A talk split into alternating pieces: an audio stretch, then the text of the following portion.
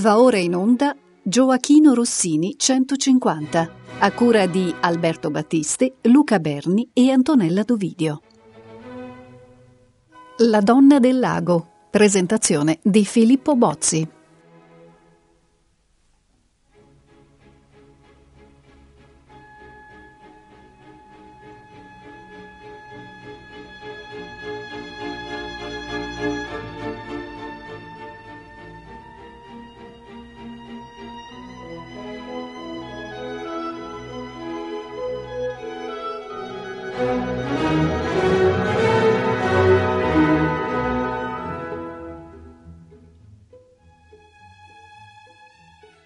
La Donna del Lago appartiene al culmine del periodo più intensamente creativo, non solo quantitativamente, del giovane Rossini. Siamo nel 1819, il compositore ha soltanto 27 anni e si accinge a mandare in scena la sua ventinovesima opera. L'intera sua produzione ne conterrà alla fine 39 sta giungendo al termine quella fase di lavoro forsennato che gli ha permesso di produrre ad un ritmo impressionante, sfornando un lavoro dopo l'altro, con quella facilità e velocità di scrittura che rappresenta una delle caratteristiche che connotano e rendono eccezionale la figura di Rossini tra realtà e leggenda. Nel 1816 avevano visto la luce tre titoli, due dei quali sono i capolavori Il Barbiere di Siviglia e Otello, L'anno seguente nascono quattro opere, tra cui La Cenerentola, La Gazza Ladra e Armida.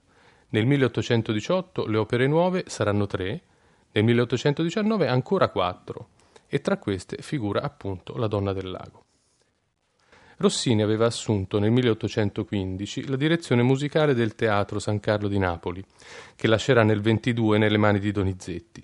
Pertanto, gran parte della produzione di quegli anni è destinata a quelle scene ed è concepita per i cantanti che si trovavano allora sotto contratto presso quel teatro.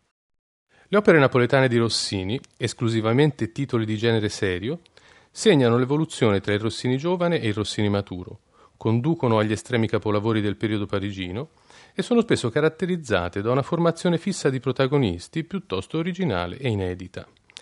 Erano infatti attivi a Napoli Andrea Nozzari, baritenore di eccezionale potenza e incisività drammatica, e Isabella Colbran, una delle più importanti voci di soprano di quegli anni, che, inizialmente legata all'impresario Barbaia, concesse poi i suoi favori al maestrino di Pesaro, fino a diventarne nel 1822 la prima moglie.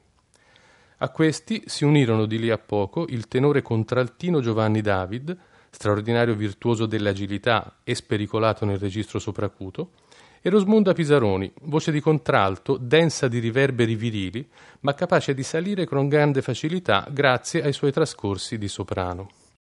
Questo è il quartetto sulle cui caratteristiche vocali e drammatiche vengono modellati i protagonisti delle opere di quel periodo, tra le quali La donna del lago, nella quale abbiamo quindi una fanciulla contesa da più pretendenti, Elena, soprano, affidata a Isabella Colbran, un innamorato violento e dispotico, Rodrigo, il baritenore Nozzari, un innamorato di grande nobiltà, il re Giacomo, sotto le mentite spoglie di Uberto, interpretato dal tenore contraltino David, l'innamorato corrisposto e finalmente sposo, interpretato a un travestì dal contralto Rosmunda Pisaroni.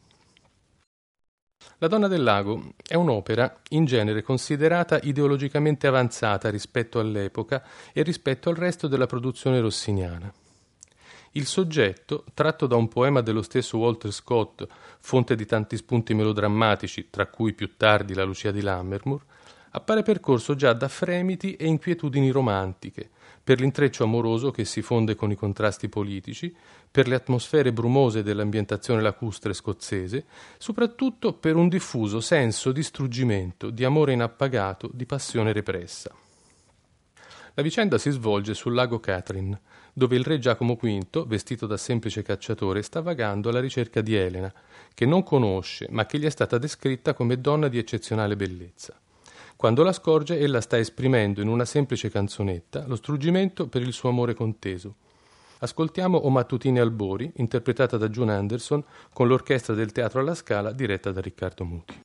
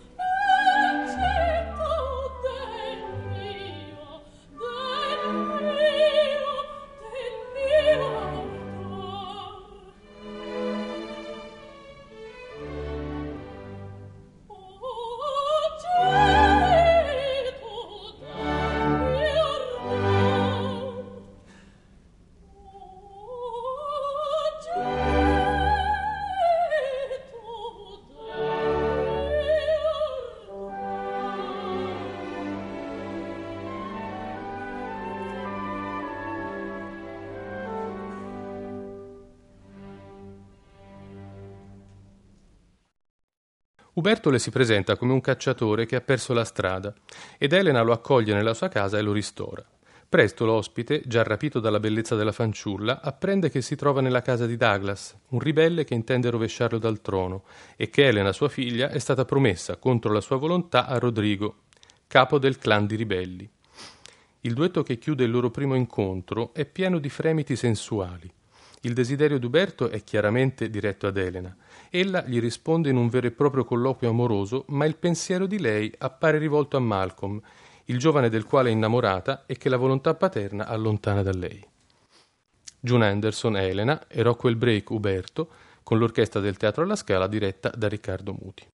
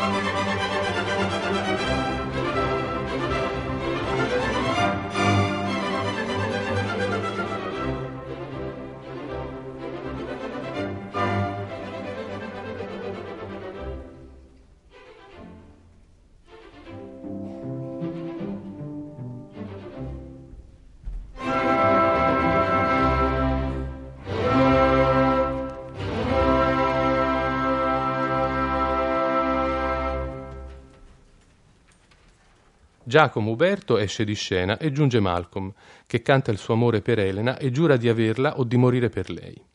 Malcolm apprende da Douglas che Elena è destinata a Rodrigo per rinsaldare l'alleanza che permetterà ai ribelli di liberare la Scozia dal regno di Giacomo V Stuart. Elena e Malcolm non si rassegnano, pur capendo che le forze in gioco contro la loro unione sono troppo grandi perché possano contrastarle, si giurano amore eterno su questa terra o nell'aldilà. Ascoltiamo il duettino Vivere io non potrò, interpretato da June Anderson Elena e Martin Dupuis Malcolm con l'orchestra del Teatro alla Scala diretta da Riccardo Muti.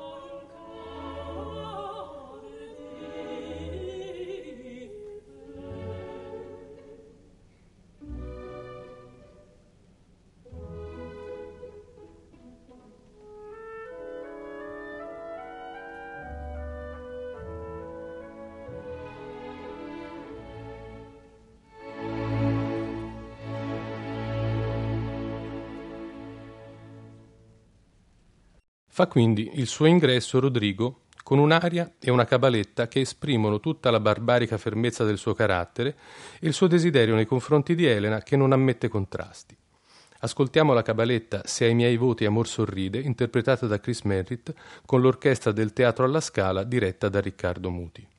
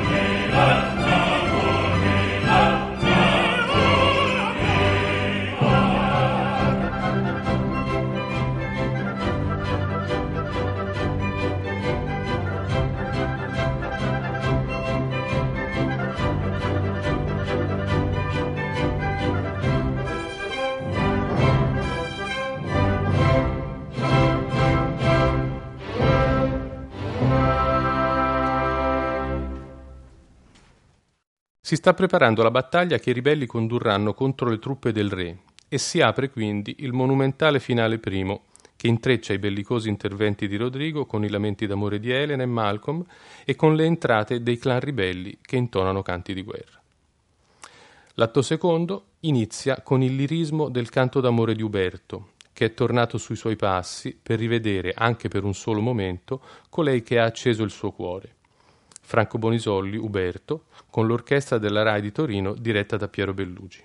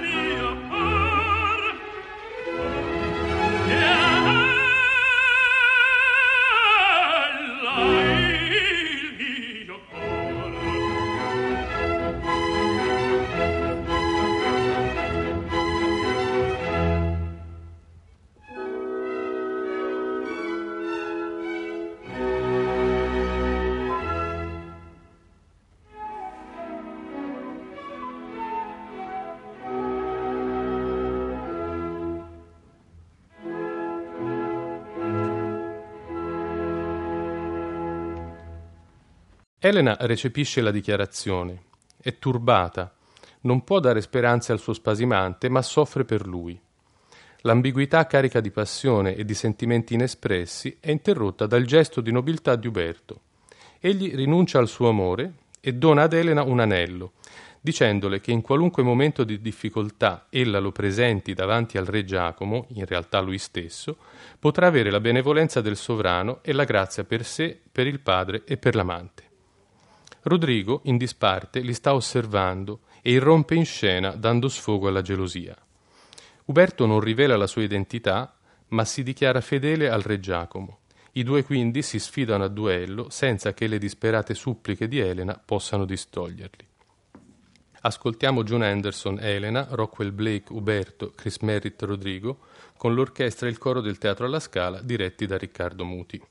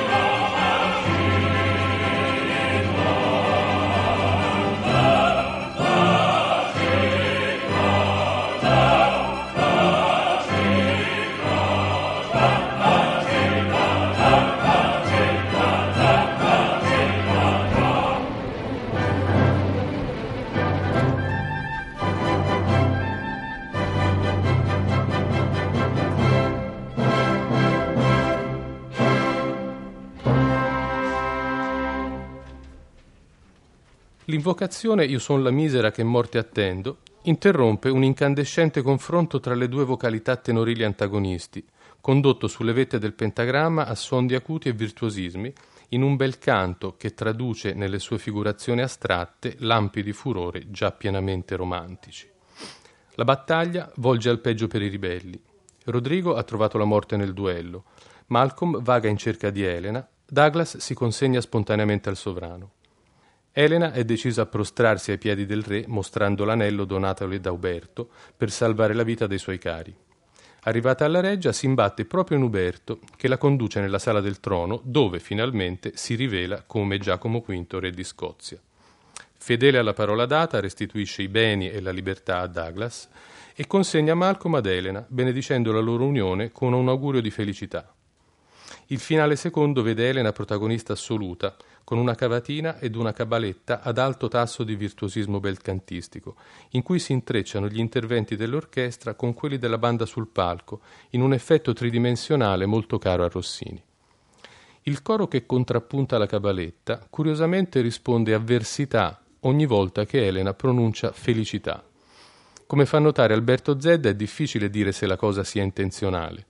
Certo che in un'opera come La donna del lago, in cui il senso di oppressione di desiderio inappagato circola così diffusamente, non ci sarebbe da stupirsi. Consideriamo che Rodrigo muore senza ottenere né la vittoria né l'amore. Douglas è risparmiato, ma piegato dalla sconfitta e dall'umiliazione. Uberto, Giacomo deve rinunciare a Elena. Nessuno di questi ha avuto soddisfazione all'infuori dei due sposi felici. Felici? Secondo la verità più superficiale e appariscente, sì, ma non si può dimenticare l'incanto amoroso e l'intensità quasi erotica dei duetti tra Elena e Uberto, in un rapporto che si vorrebbe tra due completi estranei e che invece si tinge di crescente intimità, come appunto può accadere solo tra innamorati. In tutto ciò Elena resta fedele a Malcolm e Malcolm la ottiene in sposa. Ma a che prezzo? Rendiamo omaggio allo splendore della vocalità e alla sapienza tecnica di Montserrat Caballé, da poco venuta a mancare, ascoltandola nel finale con l'orchestra e il coro della RAI di Torino, diretti da Piero Bellugi in una registrazione dal vivo del 1970.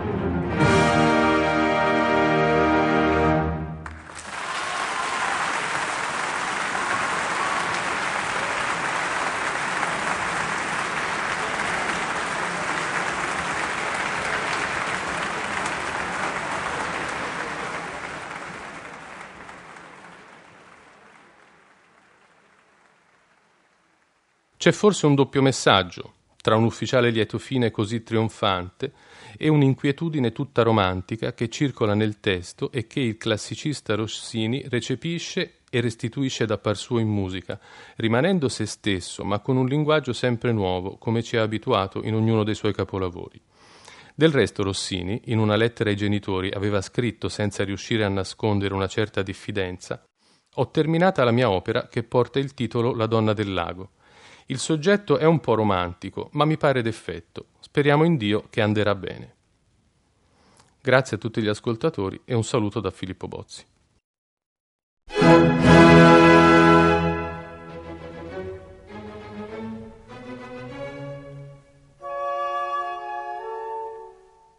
Abbiamo trasmesso Gioachino Rossini 150 a cura di Alberto Battisti, Luca Berni e Antonella Dovidio.